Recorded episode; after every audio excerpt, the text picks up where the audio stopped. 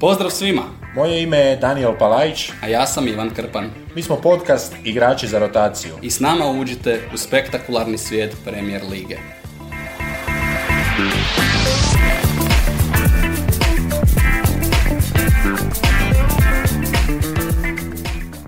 Posljednja epizoda našeg serijala o top 6 momčadima Premier Lige bavit će se Tottenham Hotspurom, Tottenham kako bi rekli Englezi. Mislim da se taj eh, pravi naziv eh, neće eh, uhvatiti na ovim našim područjima. Mislim da ni komentatori se neće previše truditi da glume Engleze u tome pogledu. Mislim da je to dosta shvatljivo, nekako nezgrapno zvuči. Daniel je svakako još jedna vrlo, vrlo zan- zanimljiva tema za razgovor. Uh, Klub za kojeg imam osjećaj da različita su uh, kako koga pitate, ali uh, jedan od onih klubova kojeg zapravo jako, jako, jako su na njega ponosni njegovi navijači, a svi ostali još na jedan drugčiji način nego što je to Arsenal, svi ga ostali vide potpuno drugčije. Uh, ta ponosna Tottenhamova navijačka baza, uh, pitanje odmah na startu, uh, hoće li dočekati u nekoj bliskoj budućnosti trofej.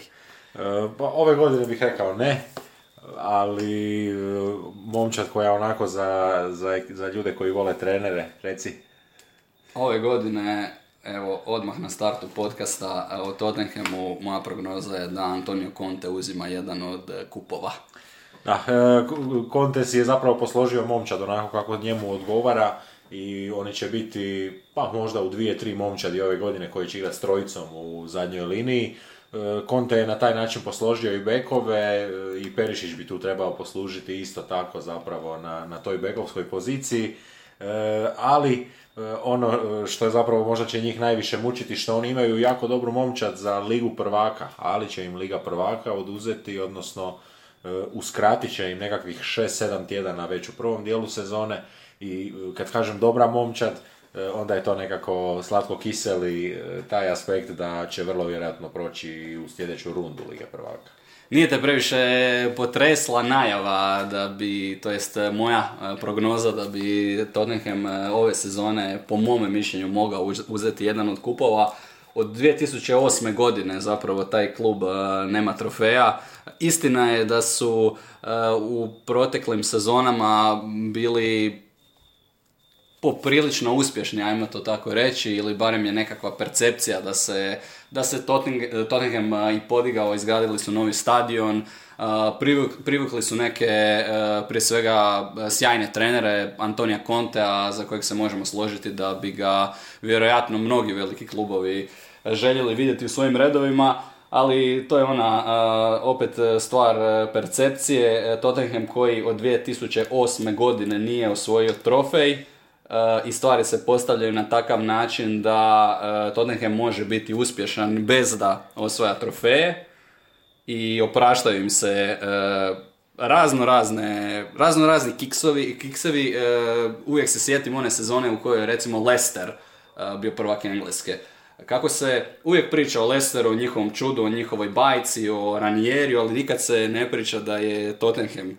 tada prepustio taj naslov Leicesteru, dakle nije to bio ni Manchester City, ni Liverpool, ni United, ni mrski Arsenal, nego im je Leicester ispred nosa zapravo kao najvećem konkurentu tada uh, pokupio naslov.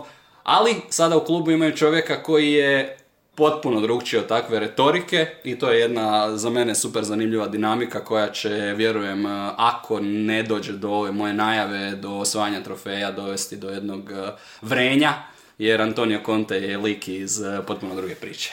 Po pitanju kupova imam nekakvo uvjerenje od, od ovih svih godina. toga nisu lažni.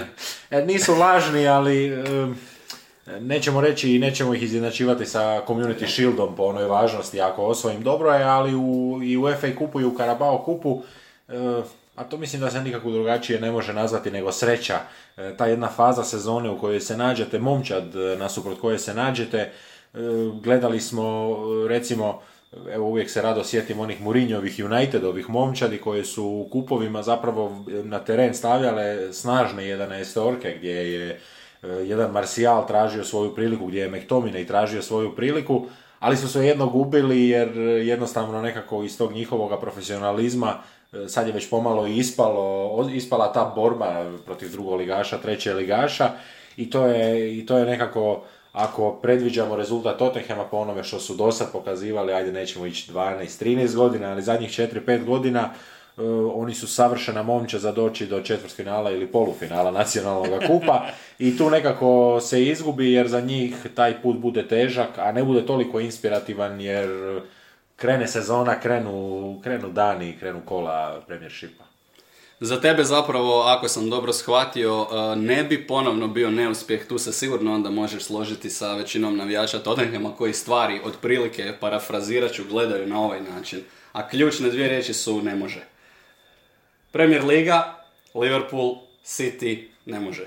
Kupovi, E, bitnije je dokopati se tog trećeg ili četvrtog mjesta, to je znatno važnije u sezoni nego tamo gubiti energiju na, na tri, četiri fronta za što vjerojatno i nemamo momčad. Dakle, jedan i drugi kup ne može. Liga prvaka, e tu bismo možda mogli iznenaditi ako se kockice poslože, ali isto više manje e, svi su, to jest puno ima oni koji su bolji, bogatiji od nas, tako da ni Liga prvaka ponovno ne može. Da, je li onda Conte tip koji će odabrati jednu frontu i reći da je to ta fronta i možemo li odmah reći je li to Premier Liga? Ali Conte je prije svega tip koji e, vjerojatno kada sluša te sve e, reakcije, analize navijača Tottenhema, e, novinara, analitičara uz klub, vjerojatno si e, čupa onu svoju, neću reći kosu, nego ako mene pitaš jako dobru vlasulju, ali možemo se i na to vratiti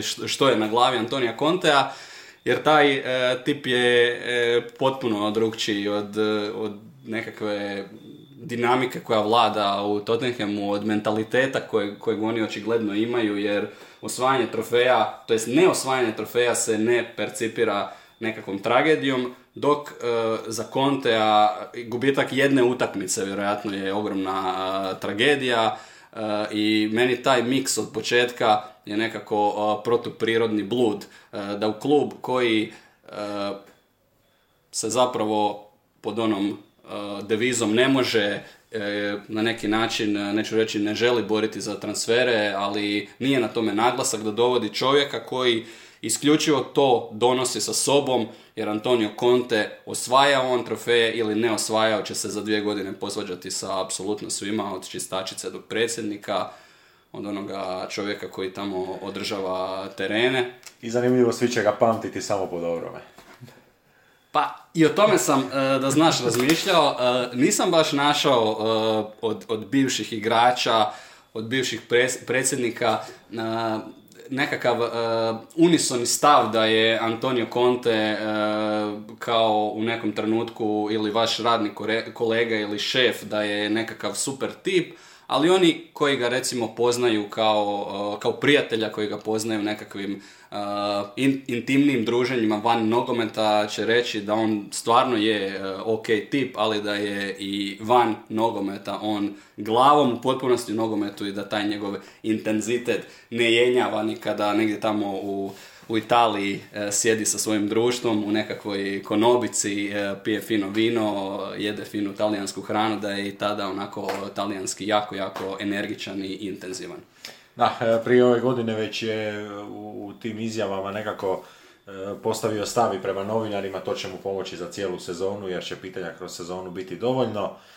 On je čovjek koji najviše radi na tom mentalnom, pa onda fizičkom planu i tako njegove momčadi djeluju, možemo li reći i hoćemo li reći, djeluje li Tottenham tako u Premier Ligi kao njegova momčad eh, s tom dinamikom i s tom brzinom i općenito ta determinacija njihovoga trka prema naprijed, opet tako rekao bih, mogli bi se posložiti slično kao Liverpool zadnje dvije, tri godine. Pa u svakom slučaju to nije nikakva tajna da je Conte u vrlo kratkom periodu posložio tu momčad i uvijek kada Znaš kada se čuju one priče koje prije svega dolaze od trenera, premda nije ni svaka situacija u svakom klubu ista, nekim trenerima doista treba vrijeme, ali e, to vrijeme kojeg, na kojeg se treneri jako vole pozivati, jako ga vole tražiti, se ne treba promatrati na isti način u pogledu stvaranja igre, stvaranja nekakve prepoznatljivosti i sa druge strane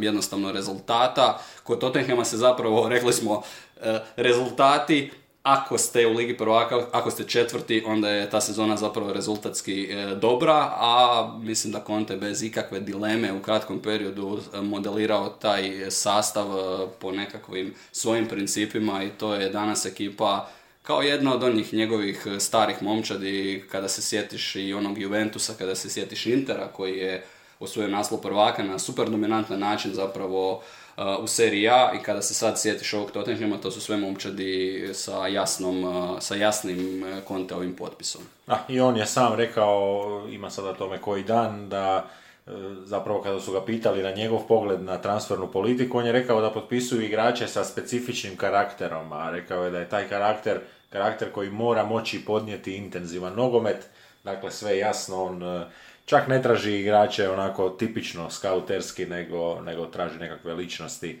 E, za sad nekako se sve dobro posložilo e, u smislu toga da bi on tu mogao ostati, pa reći ćemo možda i tri godine, a malo dulje od dvije, ali teško je tako ako, s njim ako, Ako ne bude trofeja ove godine, bojim se. Već je bilo u protekloj sezoni, stalno su nekakve trzavice Evo možemo kad dođemo na segment gdje ćemo se u potpunosti posvetiti Konteu, premda je on već počeo dominirati ovim podcastom, možemo malo ući u te detalje, način na koji on, otprilike kako si mi to predočavamo, kako on funkcionira i kako on zapravo gradi, gradi jednu priču, gradi jednu retoriku.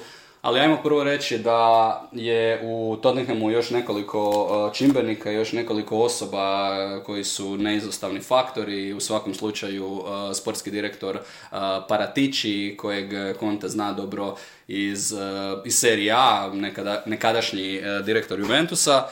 Čini se da njih dvojica zapravo poprilično dobro funkcioniraju, ali to je ona dinamika Conte traži, Paratici ispuni, zatražio je u zimskom prijelaznom roku Bentankura i Kuluševskog i pokazalo se da je Conte bio u potpunosti u pravu, dva igrača koja je zapravo on revitalizirao nakon što su bili otpisani u Juventusu i nisu ništa donosili pod Maxom Allegrijem i e, Daniel Livi ili Levi jedna na ovim prostorima uvijek nekako e, figura e, koja ima određeni statusi u medijima, dosta ga se naravno zbog svih onih transfera i priča o transferima sa hrvatskim klubovima. Čini se kao da su možda, da je možda ovaj talijanski dvojac na onaj talijanski šarm kao da malo mijenjaju i, i Levija. Uh, pročitat ću jedno razmišljanje, ranije smo se već malo nasmijeli e, po pogledu toga. Uh, navijači Tottenhama već godinama upiru prstom u Daniela Levija koji je za njih onako predvidljiv, dosadan, stisnut, drži se uvijek toga svoga i onda kažu da je njegov način rada tvrdo pregovaranje, da se igrače prodaje na nekakvom njihovom maksimumu, da se kupuje na kraju prijelaznog roka, to je ono zadnji dan popusta, kada su proizvodi na onim donjim policama 60%, možda je već jedan dan prošao i rok, i da se u svakom zapravo poslu pobjedi direktnog suparnika, da se nadmudri igrača sa druge strane i da se nikada ne trepne prvi. I onda dolaze ova dvojica i kao da, se, kao da se malo u tom pogledu Tottenham mijenja, neke poslove su ovoga ljeta završili dosta onako brzo, bez neke velike drame. Evo, možda malo o Leviju.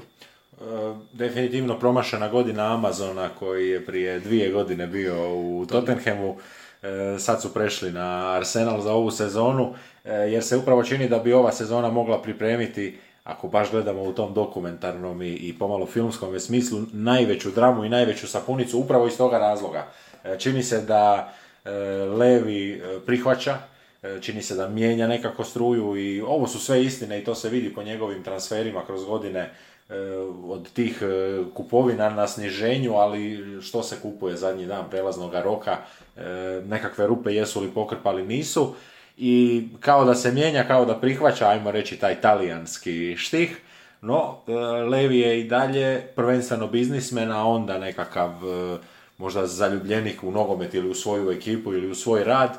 I ako stvari pođu po krivu očekujemo veliku, veliku dramu nekoliko kola. E, poznavajući Konte, on neće biti tiho, Konte će isto tako izraziti svoje i tu nas e, čekaju nas tu zanimljivi trenuci, e, gledajući onako što ih može možda odgoditi ili što ih može odagnati, pa rekao bih dok su god unutar nekakvih 5-6 bodova od prve pozicije u Premier Ligi da će, da će stvari biti ok bez obzira, i to zbilja mislim bez obzira i na, premijer, i na Ligu prvaka i na bilo koji kup.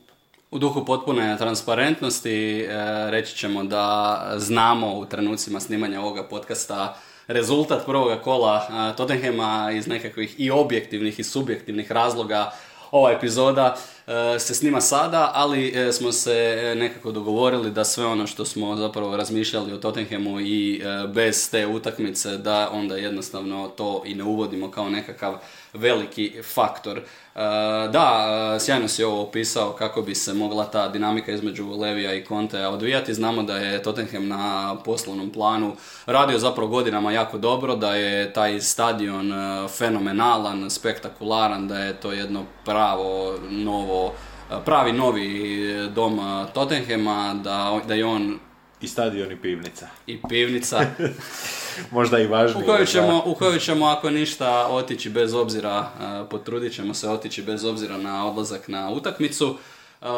i, I što još tu dodati, dakle, taj, taj stadion naravno izgrađen kao jedna dugoročna investicija koji se zapravo sam otplaćuje, koji donosi dodatnu vrijednost, koji je dom i NFL utakmicama, što je za mene kao velikog zaljubljenika u američki nogomet e, fenomenalna stvar i uvijek je e, bez obzira na onaj stari duh, ako mogu ukrasti samo dio emisije, bez obzira na onaj stari duh američkog nogometa, na one utakmice na otvorenom, pod snijegom, nekakav Pittsburgh ili nekakav Lambo Field u Wisconsinu gdje je minus 15, gdje šibaju nekakvi nenormalni vjetrovi, ali e, malo je e, što na planeti toliki spektakl kada se taj sport igra na ovim novim nafriziranim stadionima, nekoliko ih je u Americi, a rekao bih da u Europi e, da je malo no, tako velikih i dobrih novih stadiona za američki nogomet kao što je Tottenhamov.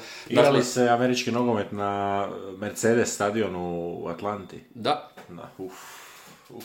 Apsolutno, to je to je primarna njegova namjena, ali taj Mercedesov stadion, ako mene pitaš, nije ni u, u top 2, a apsolutno prvo ime za SoFi u Los Angelesu, to je stvarno nešto posebno. U Minnesota isto, u Minneapolisu isto nevjerojatan stadion. Tottenhamom nije, nije tako spektakularan i nije građen sa, sa takvim ambicijama da toliko donosi, ali u svakom slučaju osim, osim nogometa treba isto znati da možda čisto financijski e, bolje, bolje prolaze nogometni klubovi s obzirom na broj utakmica koje, koje se odigraju u godini dok su e, ekipe američkog nogometa limitirane na 8, 9, 10 možda susreta na domaćem terenu tako da je Tottenham isto u tome smislu jedna zapravo tvornica novca, s obzirom da su i stalno u Ligi prvaka, mislim da po tome pitanju su pri samom vrhu Premier Lige. Vidjeli smo to u ostalom i kada smo pričali o Arsenalu, cijene karata koje su kod Tottenhama i Arsenala najviše u Ligi. Pričamo o sezonskim kartama. Da, e, i ne čudi, e, obzirom na klijentelu i na kvartu kojem se nalaze, e, a mislim da je Tottenham, ako možemo preći na transfere sada, dosta dobro to sve skupa prenio i da se zapravo taj Levijev duh pokazuje nešto šire ruke.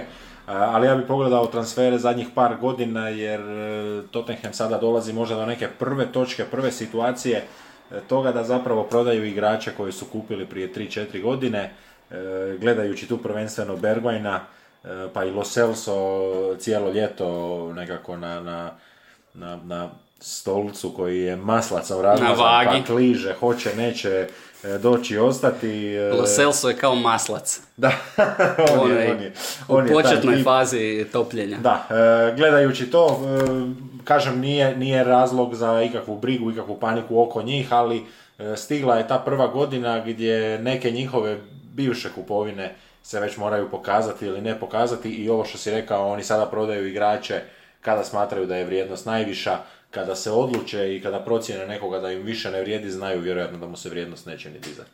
E, ja bi se još, e, još malo e, vratio na Contea prije nego što skočimo na transfere i, i, i tu ekipu Tottenhema, prodaje i kupovine.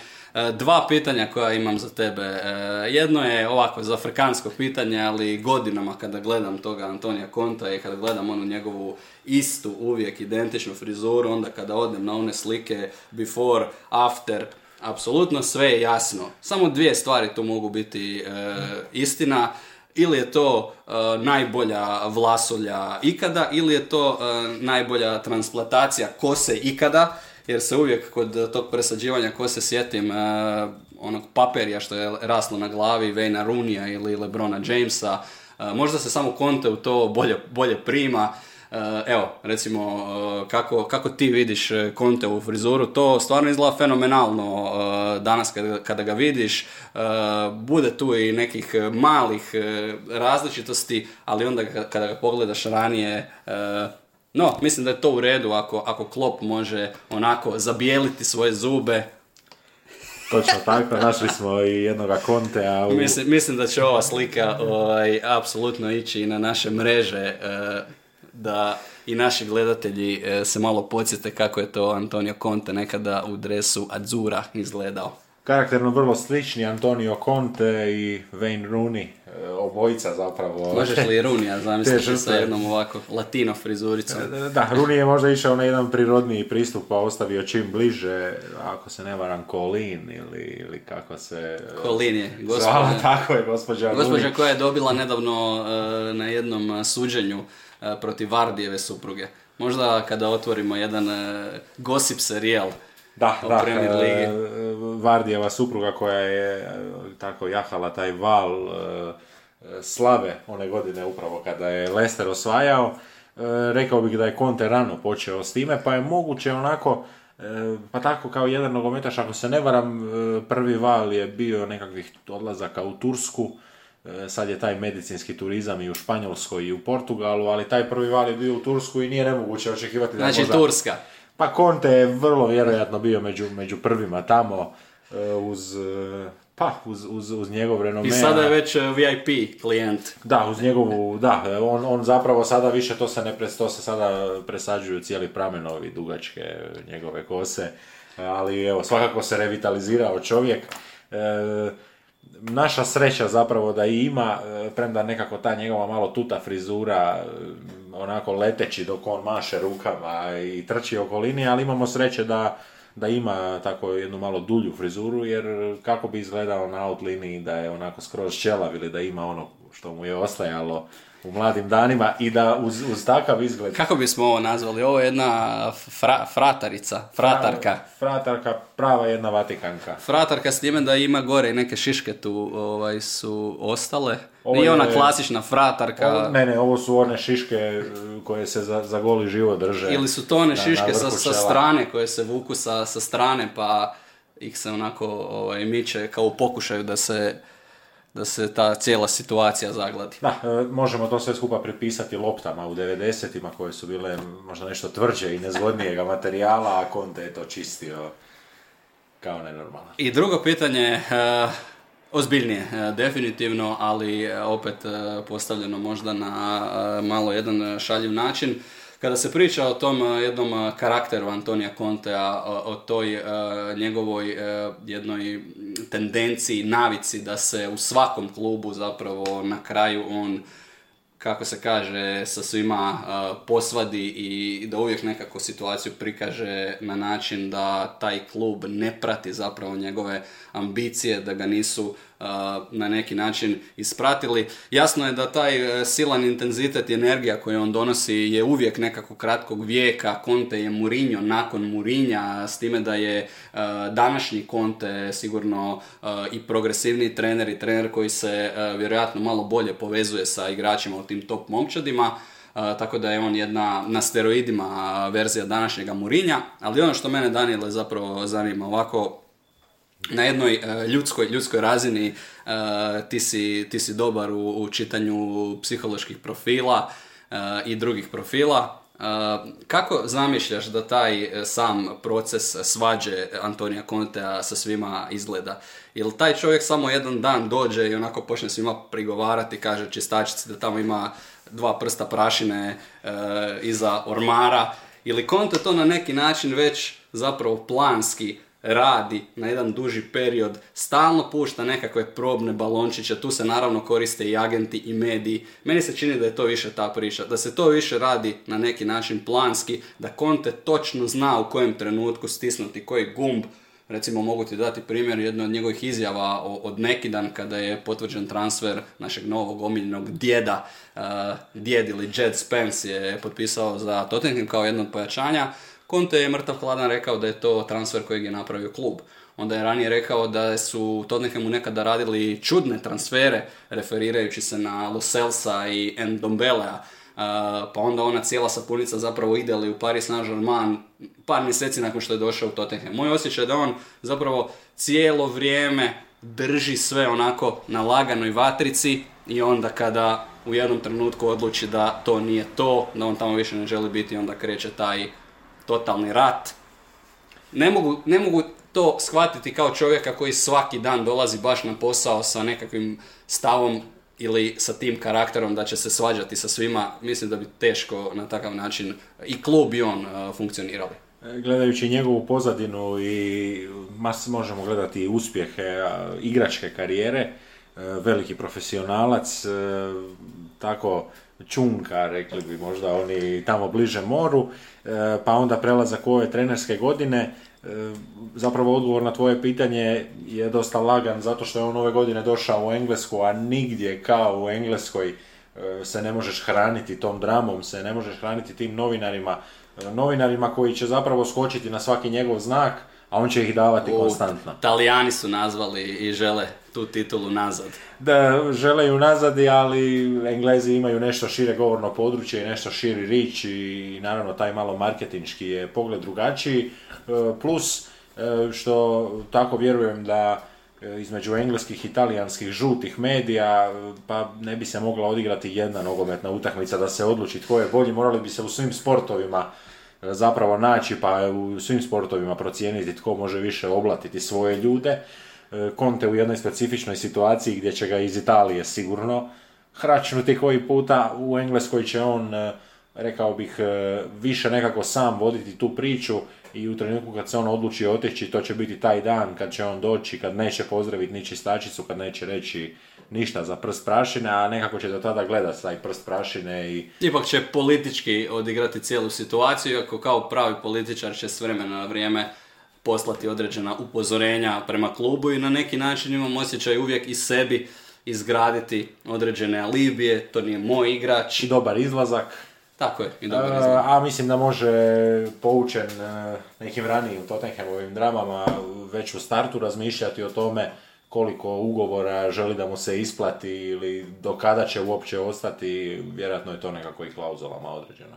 Vidjet ćemo, mislim da za nekakav konačan sud o, Conte ovoj eri trebamo čekati kraj ove sezone. Moja prognoza je da ako tu ne bude bilo trofeja, jer to je čovjek kojeg, opet ću ponoviti, dovodite samo sa jednom idejom, to jest on dolazi s tom idejom, da ga intimno pitaš, da ga stjeraš negdje u kut i da mu prisloniš pištolj na glavu, da baš mora dati ono najiskreniju izjavu, siguran sam da on negdje, negdje u svojoj glavi vrti ideju, ja mogu se s ovima potući, ja sam taj koji će tu momčad naučiti, natjerati, galvanizirati, da citiramo i Čiru, e, da se ona ravnopravno potuče sa i Manchester Cityjem i Liverpoolom, a mislim da e, čitavo okruženje oko kluba e, ne dijeli te iste, nazovimo ih, vrijednosti kao Conte.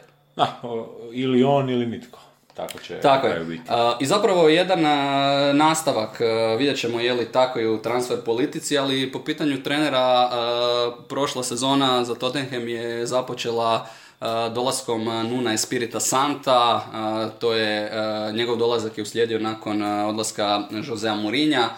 Znači zapravo Tottenham od odlaska Mauricija Početina dosta lutao sa trenerima, nije to nikako bilo dobro sa Nunom i Spiritom Santom, vrlo brzo dolazi, e, dolazi Conte koji onda u fotofinišu se koristi još jednim Arsenalovim posrtajem i vraća Tottenham zapravo u ligu prvaka. E, zamalo su se preklopili oni i Manchester United, oni su trenera tražili 72 dana prije nego što su doveli Santa i onda je stigao Santo, on je potrajao 10 utakmica jer je Conte odradio 28 utakmica prošle godine, a nekako u, u trenutku kada je Santo potpisao za Tottenham je Conte bio na radaru Uniteda, pa se taj interes e, očito ugasio ili je ispario i, i, onda, je on, i onda je on stigao u Tottenham. E, za njega možda idealna situacija, e, nekako je tako i sam pričao, tih 28 utakmica, jedan dobar dio godine za osjetiti momčad, za osjetiti pa i transfer politiku koja je prošle godine čak nešto malo i doživjela neki skok, Levi se nešto zadužio ili je netko od investitora. Pa oni već neko vrijeme zapravo, oni su i pred kraj one početinove ere počeli kupovati, ali to nisu bile to nisu bila neka očigledno dobra rješenja, možeš e, malo baciti pogled na sve te transfere, dijela, e, dijela igrača koje su kupovali pred kraj te početinove ere se sad pokušavaju riješiti. To su oni za koje Conte kaže da su to čudni potezi, ali novaca ima, novac se troši, pitanje koje mi postavljamo, trošili se konačno sada pametno, sudeći po zimskom prilaznom roku, kod Contea za sada je to jako dobro ispalo. Da, ali meni nekako najbolje ovaj ljetni njegov e, rok izgleda zbog toga što je e, doveo kao prvo 5-6 igrača, nije stajao na 2-3 pojačanja i čini se da je Tottenham zbilja uspio pobrstiti ono što možda svi klubovi imaju kao ambiciju na početku ljetnog roka, e, da kupe dva igrača za 10 milijuna, da kupe dva igrača za 20, pa ako se neki kapitalac nađe, nađe. Oni su zapravo pogodili sve i ako se ne varam Kuluševski je do kraja godine na, na poslu. Je, e, oni, oni Bentancur će zapravo dugoročno i ostati igrači Tottenhama, to su samo transferi koji su iz razno raznih uh, poreznih i knjigovodstvenih, bolje rečeno, razloga, a tu su Talijani apsolutno e, najveći majstori na svijetu za zavrtjeti nekakve uh, posudbe sa obligacijom, pa ja tebi ovu trojicu, pa onda i, i njih nekako posložiš da, da se to sve zbog e, knjiga skuha, a tu i Levi očigledno je igrač koji je bio spreman za igrati s njima. Uh, možeš možda i krenuti sa nabrajanjem imena. Uh, ja ću samo reći da je uh, i najava bila upravo takva, da, a to je ono što zapravo sa sobom donosi Antonio Conte, ako mogu reći, on je jedan, ako mogu iz američkog sporta uzeti jedan termin, on je onaj koji mijenja kulturu. I nije slučajno da Antonio Conte sa tom svojom snagom zapravo mijenja Tottenham i da on dobija to obećanje. Bila, bila je najava da će potrošiti nekakvih, da imaju nekih 150 milijuna eura ili funti na početku roka i onda su počeli trošiti iz toga fonda. Da, oni su bili jedni od financijera Barcelone za ovu godinu, kupili su Emersona Royala, e, to je nekako pa skoro bekovsko e, pojačanje e, za njih, pomogli su malo i u Torinu, E, doveli su Rodriga Bentakura, Bentakura kojega je htjelo pola Premier lige i sjajno je da je Emerson došao. došao prošle sezone. Aha, aha. E, evo, a da je, je naveden kao, kao ta prošla godina. E, doveli Bentakura, još se sad tu spekulira oko Pape Matar Sara, Doveden. hoće li ostati ili bi išao na posudbu u Milan. tako da evo, to je, to je ta njihova prošla godina. Ove godine krećemo od e, one najdonje pozicije, to je zapravo jedan zanimljiv, dobar golman Fraser e, Forster, koji je, nije mogao skupljati minute u svom matičnom klubu, pa je zapravo jako dugo bio na posudbama, ako se ne varam u Celticu, zadnja posudba dvo ili čak e, trogodišnja. Od ovako manjih imena Tyler Ashcroft, pa onda Jed Spence iz Middlesbrougha.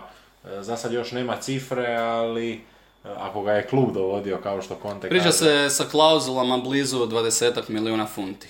Da, pa je onda tu Malijac iz Brighton, Hove Albiona, Ive. Iv Bisuma. Iv Bisuma, jedno pojačanje u veznom redu i nekako možda ovo bi mogao biti Conte transfer obzirom da je ovo igrač koji se fizikom, trkom i tom silom koju prezentira na terenu savršeno uklapa kod njega. E, pa onda ako ga samo kratko usporedimo s onom izjavom Eriksena koji je rekao da Tottenham zapravo nije pokazao interes za njime da ostane, e, rekao bih da je da točno... dođe, da se vrati. Da, da je točno ovo bio razlog tome, da, da su oni točno tražili nekakvo ime po, po svome guštu. E, Ivan Perišić, e, je li to dobro ili, ili loše za Hrvate? Uh, vidjet ćemo, ne, mogu, ne mogu reći nekakav konačan sud dok ne vidim barem Perišića na nekoliko mjeseci. Dosta sam pratio Perišića i njegovu karijeru jako puno sam ga gledao u Interu, pogotovo u ovim sad zadnjim sezonama prije ovoga prelaska i radi se o čovjeku koji kao da i dalje napreduje, kao da je sve bolji i bolji, ali možda koja rečenica više o Perišiću i ostalima kada dođemo na sam presjek e, momčadi. E, tu je još i e, najveći transfer ovoga ljeta, i Charlison iz Evertona, igrač kojeg je Tottenham. To je jedan od onih koje su završili za par dana bez ikakvih problema, kao i Jeda Spensa, nisu se onako levijevski cijenkali. Christian Romero eh, je konačno i, formalno otkupljen od Atalante, odlični eh, stoper i dakle Clement Lengle koji je stigao iz Barcelone na posudbu na poziciju eh, isto jednog od stopera.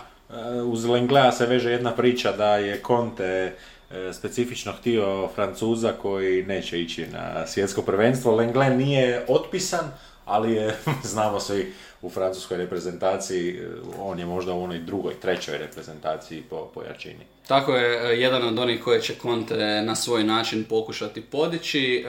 Što se tiče odlazaka iz Tottenhama, to ta rubrika više manje osim Stevena Bergvajna koji se vratio u Nizozemsku koji je za poprilično lijep iznos 27 e, milijuna funti prešao u Ajax. Uh, to je jedan od onih koji su, se, koji su osjetili kako je posvađati se sa kontom ili bolje rečeno kakav je e, pasivni ili pasivno agresivni konte jer Bergman kaže da ga je čovjek u potpunosti ignorirao, da on za njega nije postojao. Momak koji je zapravo karijeru kao mladi nogometaš počeo u Ajaxu, onda prešao u PSV, stigao u Tottenham i vratio se, e, Ajax je odlučio potrošiti nakon svojih velikih prodaja na Bergvajna. Još se čekaju neki odlasci e, i to je e, jedna tema kojom se sada možemo pozabaviti. Nekoliko igrača je otpisano u Tottenhamu, to su nagometaši čiji odlasci se priželjkuju, samo što neće biti jednostavno riješiti od slučaja do slučaja, neke će vjerojatno biti e, lakše prodati ili posuditi, neke malo teže. Radi se o četvorici koji nisu išli na onaj prvi dio priprema koje je Tottenham odradio, odradio u Koreji, to su Giovanni Lo Celso, to, su, e, to je i e, Harry Winks, zatim tu je u toj skupini Sergio Regulion i Tangi ili Tongi Endombele, ta četvorica čekaju na transfer. Da, a Dele Alija smo već vidjeli u dresu Evertona i ranije otpisan. I evo, baš kad si prošao ta imena, rekao bih da e, je to e, jedan spisak imena kojem bi se radovali e, navijači Uniteda, navijači Arsenala, recimo, ali u smislu toga da se u jednom ljetu uspiju riješiti 4-5 svojih igrača koji su, koji su definirali jednu raniju epohu krenuvši od, od te nade Dele Alija i konstantno nekako traženja engleskih medija, te prilike da se njega gurne i postavi kao nekoga superstara, rekao bih on da je Dele Ali negdje kvalitetom možda na svome vrhuncu bio malo bolji Jesse Lingard, ali evo, tako ispada smiješno da Jesse Lingard ima bolju konstantu i na društvenim medijima i na, i na travnjaku. Od ovih igrača koje smo sada nabrojali, svakako će se najteže biti riješiti Tongija Endo Belea, igrača koji je, je li i dalje, je li i dalje najveći transfer Tottenhama u povijesti. Je najveći transfer Tottenhama u povijesti, čovjek doveden iz Liona koji je onda prošle godine bio u Lionu na posudbi. Ali jedan tip koji ima, izgleda jako visoko mišljenje o sebi, ne želi otići baš bilo gdje, a ono što mu zapravo daje sigurnost da se tako postavlja je šestogodišnji ugovor kojeg je potpisao sa Tottenhamom za za poprilično visoku plaću i to je e, sada nezgodna situacija gdje imate igrača koji može zapravo birati ako, ako mu tako dođe da kod vas sjedi na klupi da ubire novce, a kada mu se nude neke opcije, neka Turska možda, neki daleki istok, da ne kažem, nije, nije se vjerojatno do te razine srozao pod navodnicima da ide u kinu, ali vjerojatno da hoće, mogao bi sutra.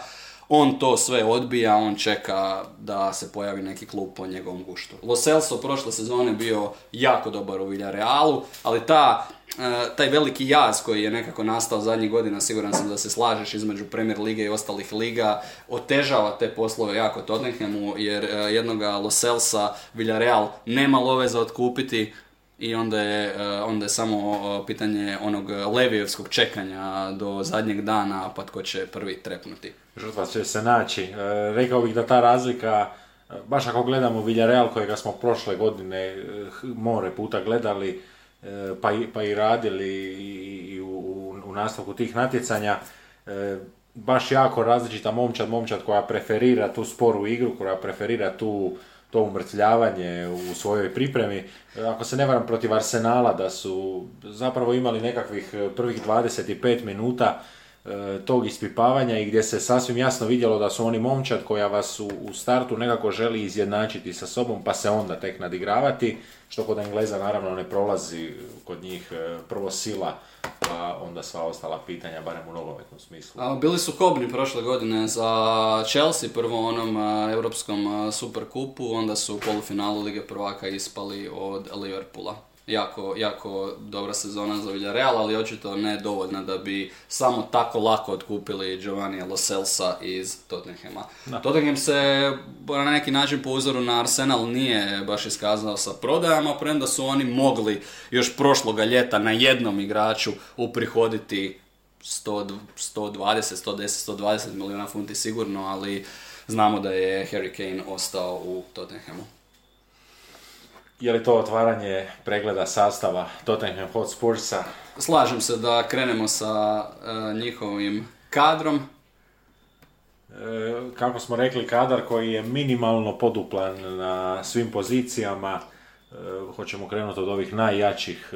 Pa možemo krenuti, naravno, mislim da je Hugo Lloris tu neupitni starter, kapetan momčadi, vratar ako mene pitaš onako, e, niti, niti vrhunski, niti prosječan, negdje taman u tom nekakvom e, procjepu, e, igrač koji nikada neće za mene biti golman neke šampionske momčadi, a da to nije eventualno francuska reprezentacija na, na toj nekoj klubskoj sceni, točno se znaju njegove kvalitete, točno se znaju i njegove mane, njegovi minusi, ako je momčad korektna, ako momčad dobro radi i Lloris tu može biti jedan dosta stabilan faktor. Da, rekli bi za Premier Ligu, ajmo reći, dovoljan. E, Gdje bismo ga smjestili možda u top 10-12 vratara? Moguće, moguće sada kada više nema Kaspera Šmajhala i kada drugi neki mijenjaju svoje klubove, onda da. E, ako ništa ove godine će ga malo više goniti Forster, E, i tu bi se dosta mogla vidjeti ta razlika. Lloris nekako u tim izlascima sa linije što je e, kod golmana onako u Engleskoj jedan od tih ključnih faktora, taj e, five yard box control. I tu je Lloris onako malo, ajmo reći, klima vide na neke zicere, na neka ono, zicer rješenja, dok je recimo Forster golman koji ide gotovo pažmirečki probijajući se kroz kroz te obrambene blokove i tu će Lloris vjerojatno dosta ovisiti o obrani. E, trebao bi nam neki stručnjak da možda malo prođemo e, razlike u tim branjenjima i u tim... Nemamo e, stručnjaka za vratare, samo za, za vratare nemamo, ali kada oni igraju sa tri stopera pa nema pravih bekova, onda mi je teško. Ako je to Trljamo ruke na dio o bekovima. Da. prvo, možda stoperi, mislim da je tu Conte okupio jednu, jednu družinu s kojom se apsolutno da raditi. Davinson, Davinson Sanchez, onda igrač kojeg je prošle sezone jako, jako podigao Conte, Erik Dyer, jedan od najboljih pod Conteom, čovjek koji se možda planira vratiti u englesku reprezentaciju e, po formi koju je pokazivao pod Conteom, vjerojatno tamo i ima mjesta. E, jedan od startera svakako i Romero, to su igrači koje ovako očekujem da će dobijati najviše minuta. tu svakako treba spomenuti i Bena Davisa, Velšanina, jednog od onih koji se nekako uvijek, koji su uvijek nekako po strani, ali se bore za tu svoju poziciju, uh, uvijek su uh, neka lijepa, lijepa priča, ako hoćeš, reprezentativac Velsa, koji će sada sa Velsom ići već na treće veliko natjecanje, s tim da je Vels jedini puta u povijesti na velikom natjecanju bio, mislim, 58. u Engleskoj, eto sada već u toj eri, ajmo reći, Bejla i Bena Davisa idu na, na treće veliko natjecanje. Uh, imamo tu i čovjeka iz Barcelone, Lenglea, eto to je pet rješenja za tri pozicije, sasvim dosta za rotacije koje će raditi Conte. Um, nisam čuo, prosti, Tanganga i Spence, jesu li u nekakvom spisku ili će Spence još tražiti? Je, Spence je back, tako da njega, njega, o njemu kada dođemo na tvoju omiljenu na tvoj omiljeni dio terena. Da, e, Davis je jedan od onih e, tipova, on je e, serviser bojlera, ali samo Vajlantovih. I on je e, s tom e, specifičnom pozicijom na lijevoj strani obrane, odnosno na lijevoj stoperskoj strani obrane. E, to je onako jedna vrijednost kada igraju četiri u zadnjoj liniji koja nije prevelika, ali kad igraju trojica u zadnjoj liniji ta specijalizacija će Conte u biti nešto što će sigurno koristiti barem u engleskoj premier ligi, morat ćemo možda pričekati europske utakmice da vidimo hoće li se pristup razlikovati. Dobro, idemo sada na bekovske pozicije. Ne znam koja ti je strana, nisi se izjasnio kao stručnjak za bekove. Voliš li više lijeve ili desne bekove ili ne diskriminiraš bekove po strani gdje igraju.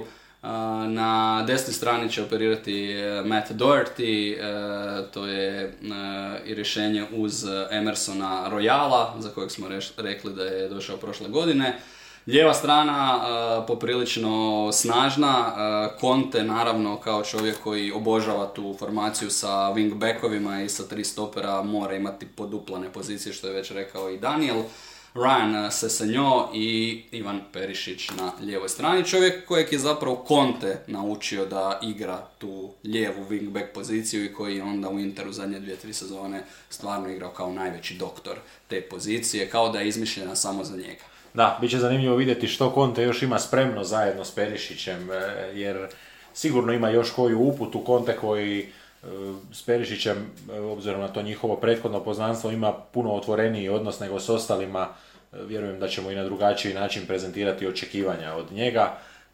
Pa jedva Može još koja moja rečenica o Ivanu Perišiću. Mislim da je, da, da je zaslužio Ivan Perišić Kažem, pratio sam ga zadnjih sezona dosta u Interu i dok je bio pod Conteom i nevjerojatan je, frik je, frik je u fizičkom, atletskom smislu, ne znam što radi na nekakvoj onoj Ronaldo, Benzema valjda dijeti na nekom režimu, premda imam osjećaj da bi ih u mnogim fizičkim karakteristikama Perišić onako poderao kao gače strašne, strašne pogodke je zabio prošle godine za Inter, gdje ste se zapitali, pa, pa je li ovo moguće, koliko taj čovjek ima godine, ima 30, napunio je 33 godine, dakle, i dalje nevjerojatan strijelac, i dalje e, nevjerojatan asistent, podsjećam, radi se o čovjeku koji igra e, wingbacka zadnje barem tri sezone, ako pričamo o energiji, ako pričamo o odgovornosti u igri, ako pričamo o čovjeku koji, je, koji može kao navijeno od obrane do napada, sve to dobijate sa Ivanom Perišićem i nije čudo da to Inter sa svojim problemima nije mogao platiti i da su se za Perišića potpuno ravnopravno borili i Chelsea i Tottenham. Na kraju je Tottenham taj koji je odnio Perišića. Da, e, unatoč svim našim simpatijama, e, Sesenjon će biti e, jedan problem možda za Perišića, ajmo tako reći, on, on moguće da će Vidjet ćemo, počinjati. Da, ja, ja očekujem ipak Perišića u nekom vrlo skorom razdoblju kao prvotimca, tu se otvara prostor i odlaskom Serhija Reguliona, kojeg su se odlučili riješiti, ni Sesenjon nije bez svojih problema i bez svojih mana, ali čini mi se da je on više igrač eh, po Conteovom guštu nego što je to Regulion i možda jedan od onih kod kojih Conte vidi, e, on ima ovo, on on možda ovo nema, ali onako kako ja igram, on će za to biti dobar, možda ga i podigne kao što je to napravio sa Dajerom i sa nekim ostalima. E, definitivno i mislim da je to podizanje već i krenulo, jer se Sinjon igrač, isto tako više igrač od ugleda nego, nego od stvarnih nastupa i upravo je Conte trener, ali morat će i se Sinjon biti svjestan da s Conteom kada se ide u takav dogovor, onda je to ništa ili sve to bi moglo već i u siječnju značiti odlazak i zamjenu, da se, da se nađe neko drugo rješenje. Ali ne treba vam rješenje koliko Perišić može trčati, to, to nema nigdje. Perišić maratonac. A, idemo na vezni red, tu se ozbiljno radilo u prijelaznom roku, rekli smo Iv Bisuma, igrač koji dolazi iz Brightona, a, igrač koji je kao valjda i jako velik broj nogometaša u Engleskoj prošle godine se našao u nekakvom vidu seksualnog skandala, s tim da je Bisuma bio manje nestašan i da su ti problemi sada iza njega, a to je sigurno sve provjereno. E, našli su privatnog istražitelja da to sve provjeri, ti bolje plivaš u tim vodama kako se te stvari otkrivaju. On je izveden iz, iz noćnog kluba u Lisicama, što je e, zapravo i za Engleze, čak i u trenutku kad se ta vijest e, pojavila, bolja opcija nego da po vas policija dođe doma ili da vas policija pozove da se dođete sami predati, jer onda znači da je slučaj siguran. U ovome slučaju dva, tri puta produljivana jamčevina, produljivan taj period e, kojega je proveo na slobodi da bi se, ako se ne varam, 29. lipnja E, sve skupa završilo i engleska je policija objavila da se istraga prekida jer nema za nju daljnje osnove, što je recimo razlika dok su, neki, dok su neki drugi sada trenutačno na slobodi, nećemo imenovati, a možda će do kraja ove sezone raditi društvo e, nekim drugim igračima. E, što se tiče Bisume, zapravo jedan dosta bagatelan transfer. to, je, to je igrač po onome što je prikazao Brightonu, jedan od onih koji nisu u top 6 klubu, ali je jasno kada ga gledate da on može uskočiti i to ne na bilo koju poziciju, na ovu poziciju nekakvog Rodrija, nekakvog Žoržinja gdje trebate stvarno jednu top kvalitetu. Da, e, tu je Harry Winks, e, ti kažeš odlazi. Ali... Odlazi, odlazi, nije, nije bio ni na pripremama prekrižen. U slučaju da ostane, bit će njima drago imati još jednog Engleza. Van, van, van svake, rekao bih, van svake, e, svakoga plana imaju Olivera Skipa. Oliver Skip, momak kojeg smo, uh, ja ću reći iskreno, uh, sam ga zaboravio uh, kada sam malo išao pročitati i vidjeti o Tottenhamovoj prošloj sezoni, vidio sam da je zapravo dosta igrao. Doživio jednu nezgodnu ozljedu zdjelice koja je na kraju, mislim, zahtijevala i operaciju. I onda kada sam malo više istraživao Olivera Skipa, sve bolje i bolje mi je to izgledalo možda najlakše statističkim jednim pokazateljom prikazano, 10 od 14 utakmica koje je startao je Tottenham dobio. Praktično u startovima Olivera Skipa jedan bod je Tottenham dobijao. Dobili su samo pet od e, ostalih 14 utakmica gdje su uzimali 1,2 boda po utakmici kada on nije startao. Znači, e, igrač koji e, bi se onako svojim karakteristikama dosta mogao poklopiti sa e, Bisumom ili se dosta dobro slagati. Bisuma kao jedan zadnji vezni. Gledali smo Bisumu, ti si ga dobro opisao, fizikalija, ali ne samo fizikalija, ne samo obrambena igra, nego igrač kod kojeg kad je lopta, to je kao u sefu, jedan od onih koji se ne boje, jedan od onih koji su čak nekada i na rubu pogreške, koji, koji jako riskiraju zapravo, ali čuvaju tu loptu, znači fenomenalan uh, u driblingu, fenomenalan u, u nošenju lopte, u zadržavanju posjeda, a, Skip opet igrač koji bi trebao igrati negdje na osmici, premda iza Rodriga Bentancura koji se sada dolaskom Bisume vraća na tu jednu malo napredniju poziciju, kažem na poziciju osmice.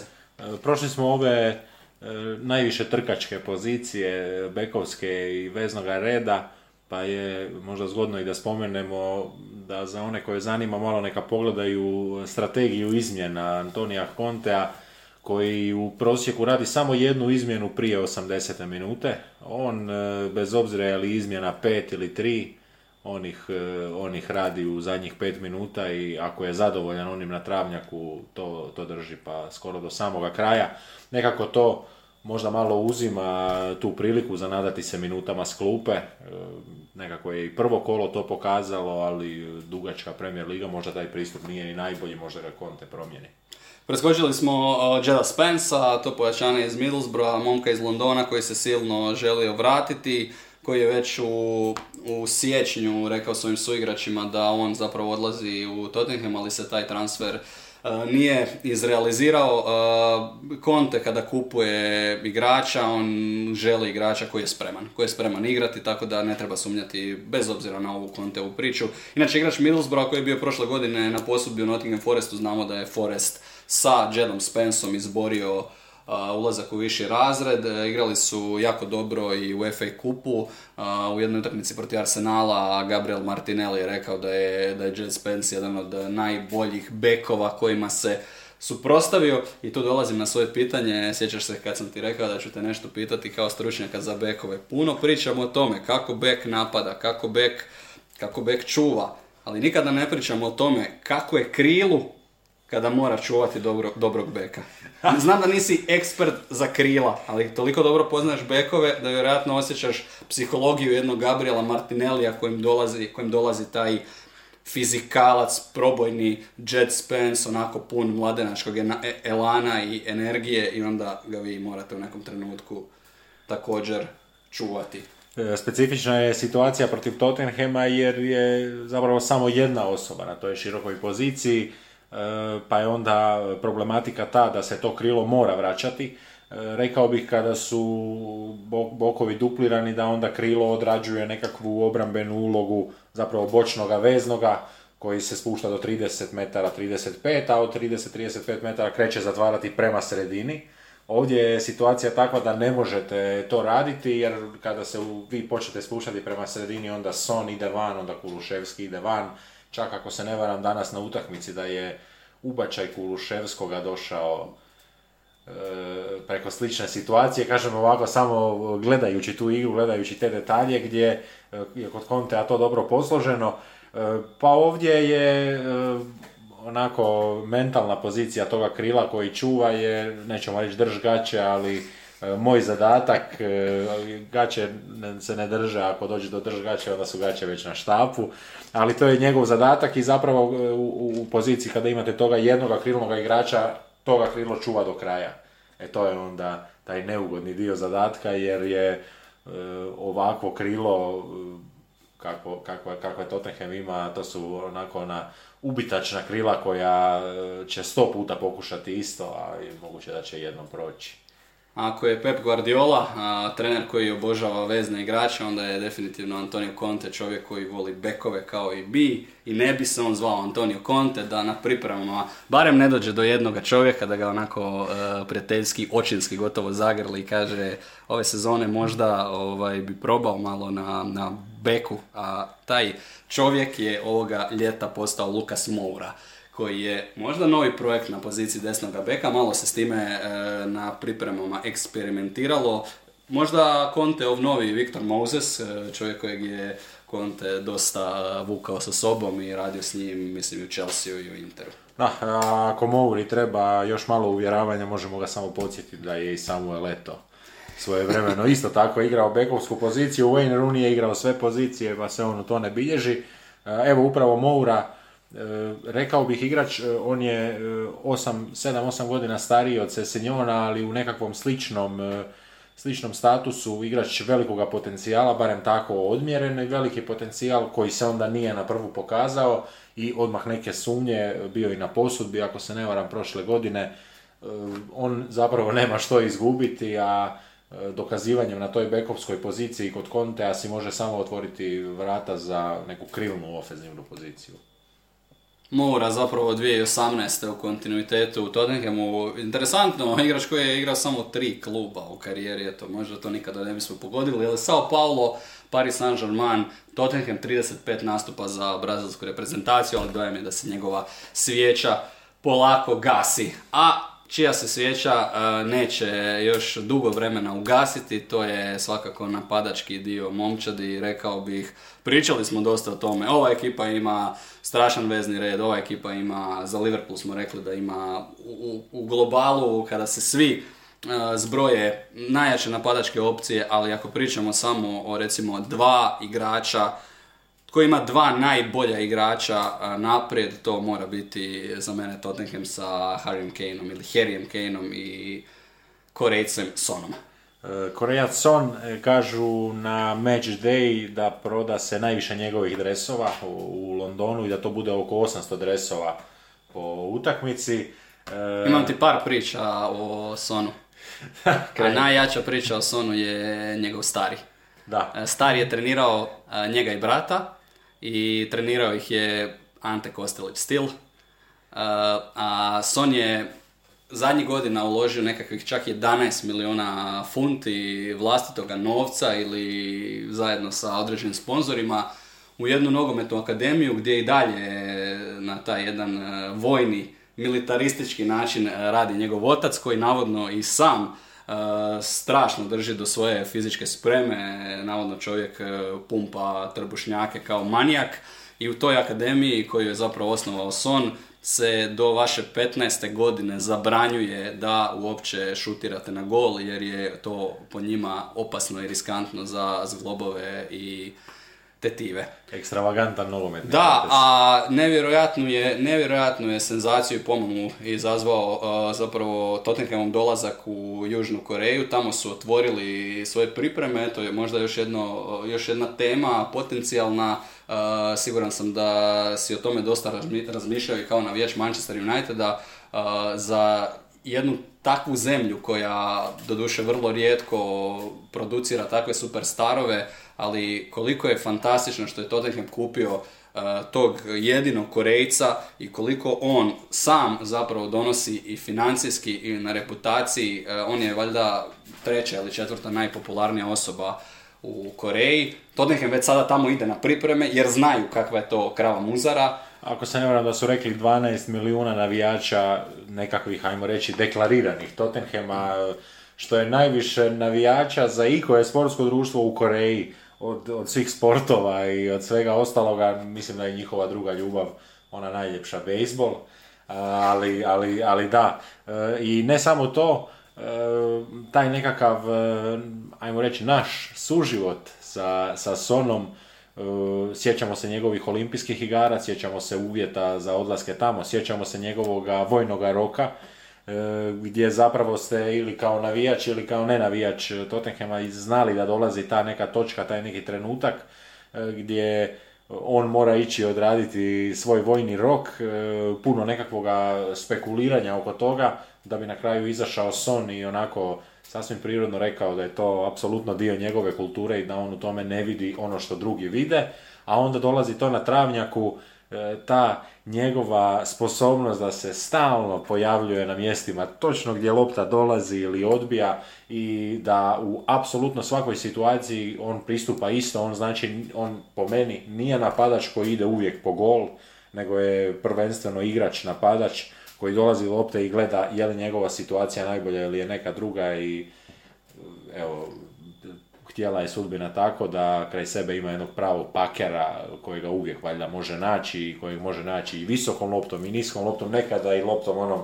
u visini kuka koju niko ne zna spremiti, Kane se može ubaciti i pospremiti. A još jedna priča ili ovako jedna prispodoba koja strašno lijepo ocrtava karakter. Znam da je jako otrcano i izlizano kada se za nekog od tih multimilionaša koji ganjaju loptu kaže e on je stvarno jedan dobar skroman dečko, ali za Sona to apsolutno možemo i povjerovati. Imao sam priliku na areni raditi prijateljsku utakmicu između Brazila i Koreje i onda je apsolutno svugdje iskakalo to da je Neymar jedan veliki uzor zapravo Sonu, da, da, da Son izuzetno cijeni Neymara kao nogometaša, da smatra da je Neymar možda i najbolji igrač svijeta.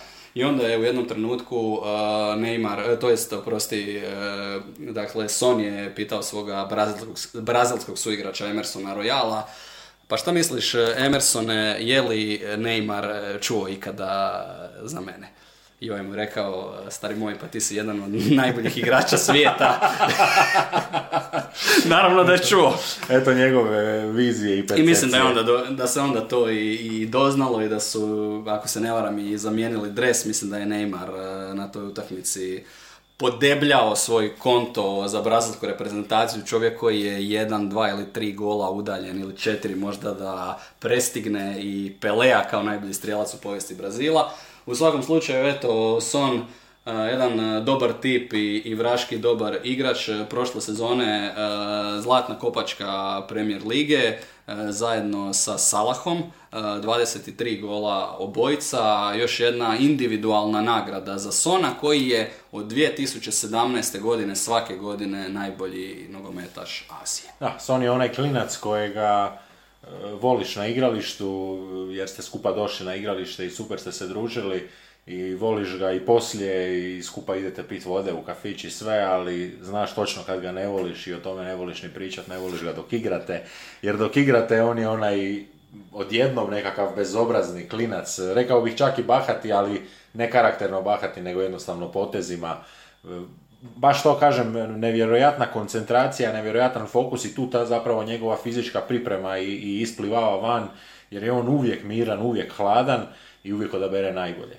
Hoćemo odmah na glavnog čovjeka Tottenhama ili ćemo prvo uh, pričati o nekim drugim pojedincima, Koluševski koji prošle godine, a pričamo sada o tom čitavom napadačkom dijelu momčadi, čini se da će Conte kao, e, kao i prošle sezone igrati jedan tri 4-2-1, to je možda naj, najbliži opis te formacije gdje su otprilike Kuluševski i Son sa jedne i druge strane uh, Harrya Kane'a ili naravno Richarlison u nekim kombinacijama. Eto meni još jedan zanimljiv lik i moram reći, to je e, riskantno područje u koje sada zalazim, premda će neki reći pa rekao si da osvajaju trofej pa priznaj da, da, ti se, da ti se Tottenham sviđa, ali još jedan tip koji mi je ovako vrlo simpatičan, ali na potpuno drugi način nego što je Son, još jedan čovjek, opet ću iskoristiti otrcanu frazu, sa velikim srcem, ali sa drugčijim karakterom, to je taj Richarlison, uh, onako na jedan pozitivan način, čudljiv lik,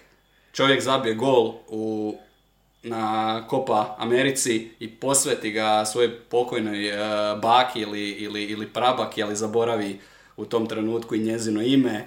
Uh, pre, pre dobar lik, jako otvoren, kažu, uh, stalno u zajednici, Uh, tako da, a na terenu se isto često, vrlo, vrlo često ili uvijek se vidi uh, taj jedan njegov uh, pozitivan karakter, čovjek koji radi za momčad, ali nije samo onaj klasični radnik, nego je i, i strašno vješt, jako dobar strijelac zapravo i mislim da će on se fenomenalno uklopiti u tu konte u momčad, bez kompromisnih ratnika, trkača, igrača koji će onako živjeti. E, to je, to je igrač kojeg će, ako mogu reći, najmanje morati konte uvjeravati i motivirati nekim svojim arteta šemama sa, sa maslinama jer, jer, će, jer će sam Richarlison jednostavno izgorjeti e, za tu momčad kao i za sva, svaku momčad za koju igra i on u ostalom brazilski reprezentativac i mislim siguran putnik na svjetsko prvenstvo.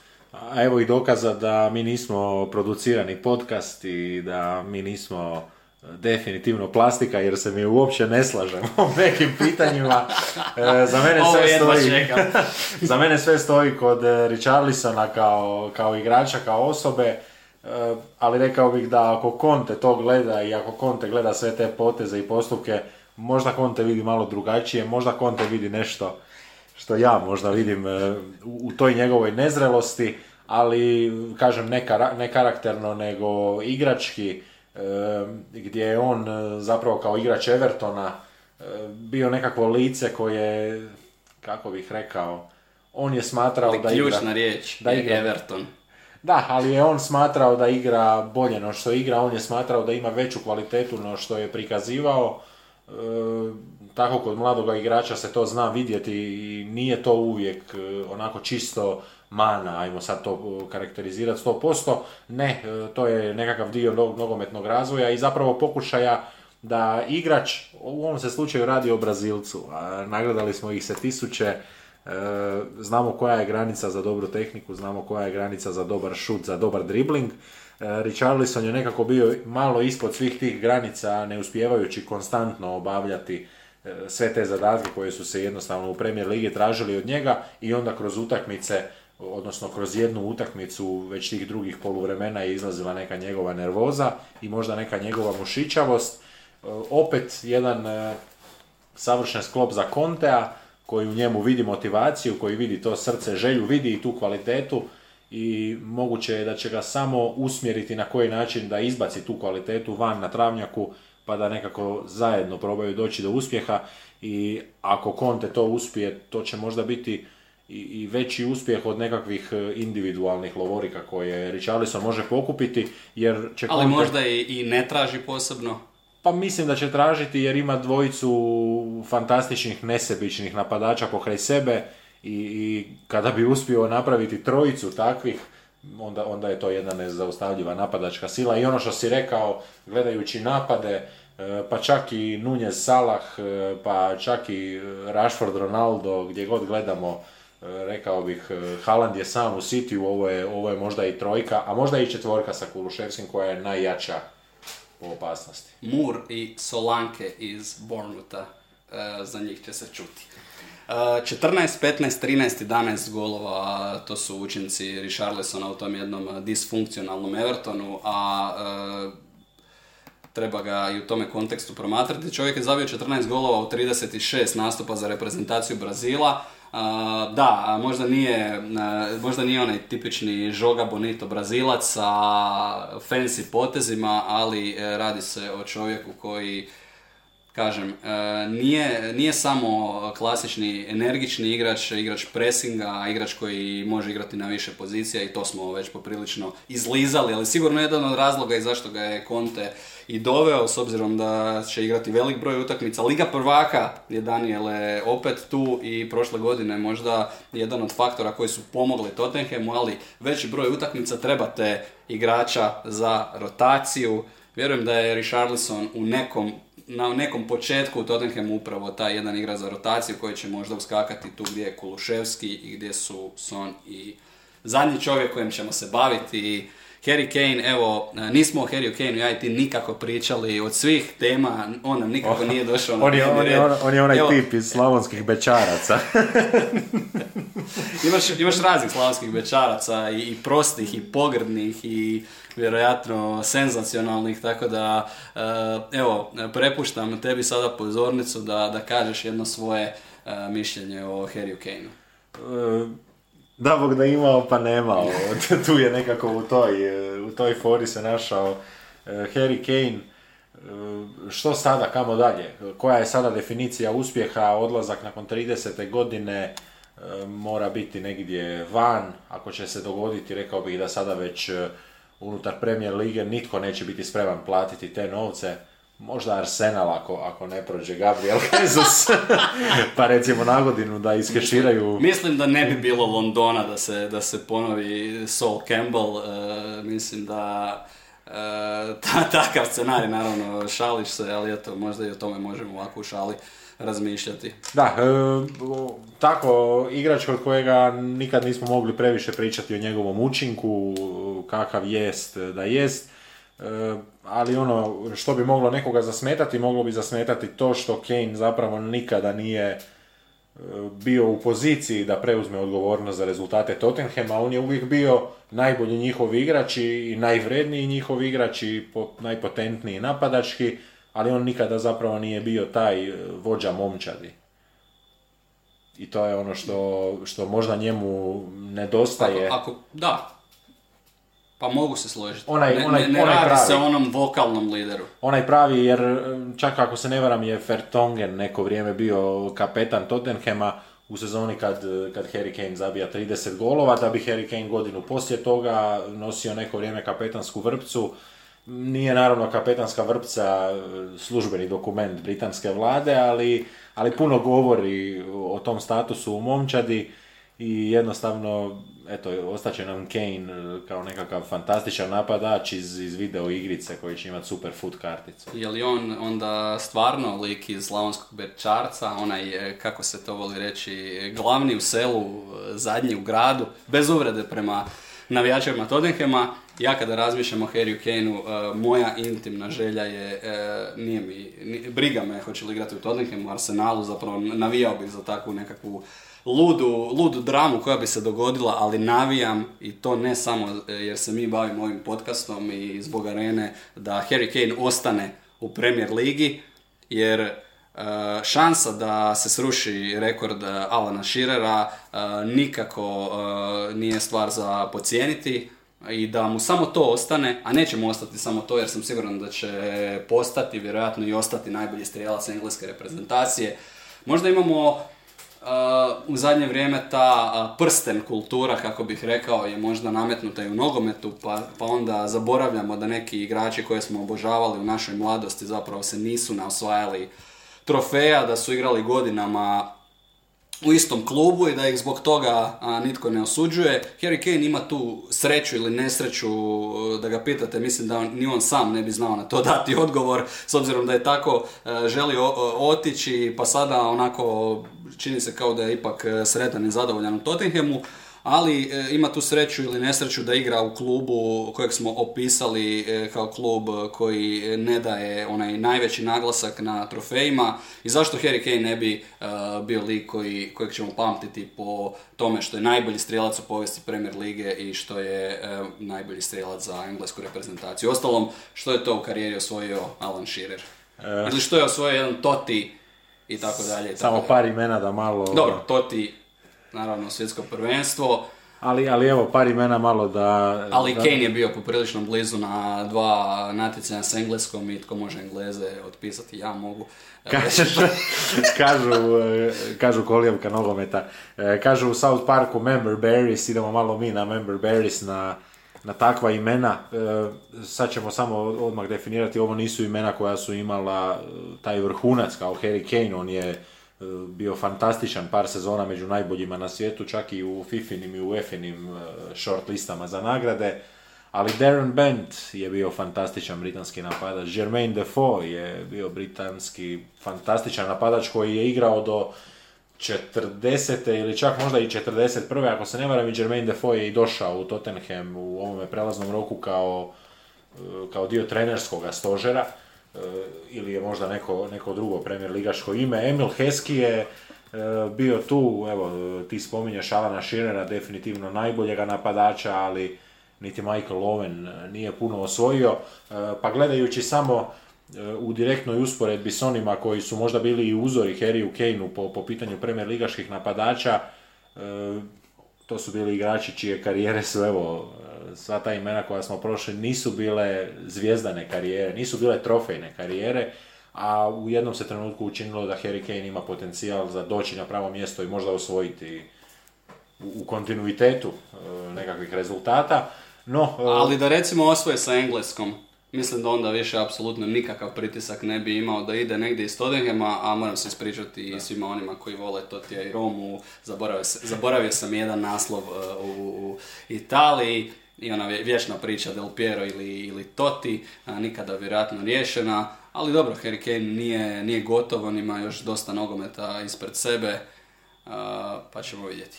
Ljubitelji Francesca Totija mogu pogledati e, jednu njegovu revijalnu utakmicu od prije šest mjeseci na, na jednom veteranskom nogometnom turniru gdje on zabija tri gola sa 12 metara i gdje sa valjda koliko sada 45 godina pokazuje da, da majstor ima što majstor ima. Htio si reći još nešto o Kaneu?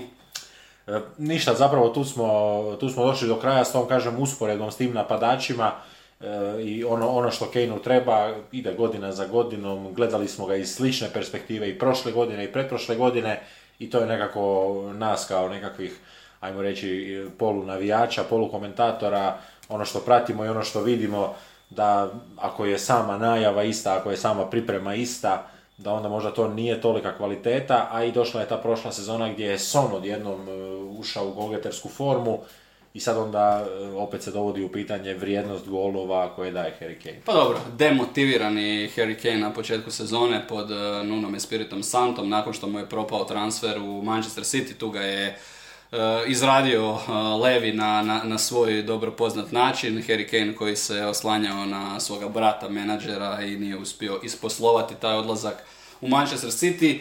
Uh, ja kada sam razmišljao gdje bi to Harry Kane u Engleskoj mogao otići da dođe do tih trofeja, jer kažem intimno navijam da ostane i da ganja taj Shearerov rekord, da imamo što pratiti, onda mi je definitivno na pamet pao Chelsea koji je tu u Londonu na drugom kraju grada sa možda ne tako izraženim rivalitetom, ne bi mu naravno to nikada oprostili navijači Tottenhama, ali nije to isto kao Arsenal, nije to ta ista razina ako možemo reći mržnje. I ona poveznica koja se godinama, koja godinama je tu negdje, ali čini se da su se u tome pogledu ohladili međusobni interesi. I Harry Kane možda u, u Manchester Unitedu ako oni recimo na godinu zaključe da, da mogu od toga igrača dobiti još 3, 4 možda vrhunske sezone.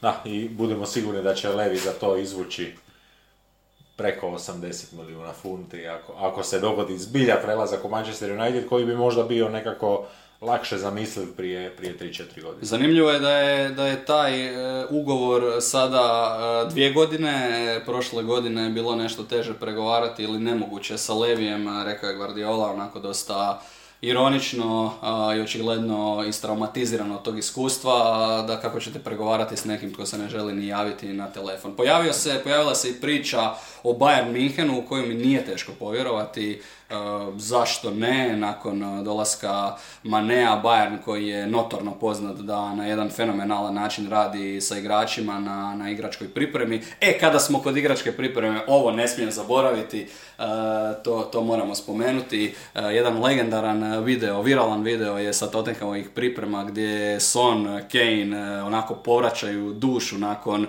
starog, dobrog trčanja na pripremama, nakon planine, nakon stepenica. Evo, ti si bio aktivan sportaš, ja sam se aktivno bavio sportom i, znaš dobro što, što znači kad počnu pripreme onih nekih dva, tri tjedna i onda sam imao dojam da je to nekako i u nogometu izašlo iz trenda da se, da se dođe na pripreme i da se bilo koji dio tih priprema radi bez lopte, ali čini se i da se ta e, stara, dobra staro dobro trčanje u krug, trčanje po stepenicama vraća na velika vrata, jer je Conte upravo tako natjerao igrače. Kažu da je Početino izrazito insistirao, vjerojatno i Diego Simeone. Ti treneri kod kojih treneri staje škole praktično, oni su sigurno odradili ko zna koliko takvih priprema. Da, ali e, jedino što možemo biti 100% sigurni da su Kane i Son došli spremni na pripreme jer nema više danas nekakve e, off-seasona ili nekakvog opuštanja koliko smo evo tako prateći te vijesti o nogometašima koji su možda i naj,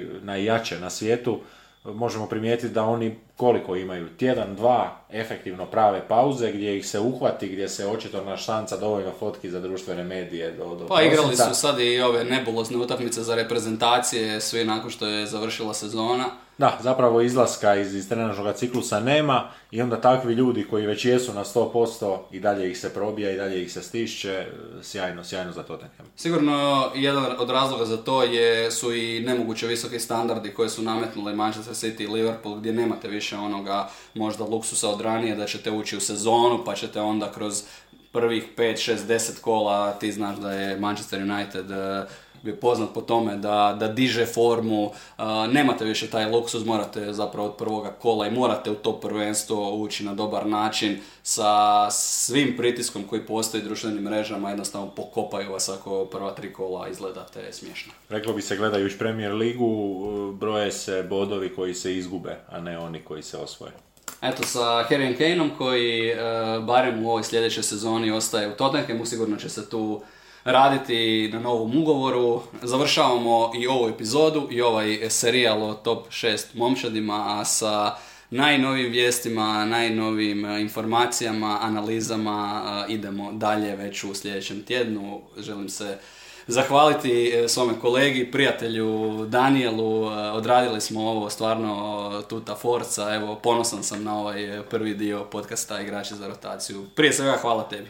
Hvala Ivane i hvala tebi i pred nama je, ja se nadam, jako zanimljiva sezona i da će nas zapravo samo sadržaj nositi dalje, a onda ostalo kako nam dođe. Eto, slušajte nas i lijep pozdrav.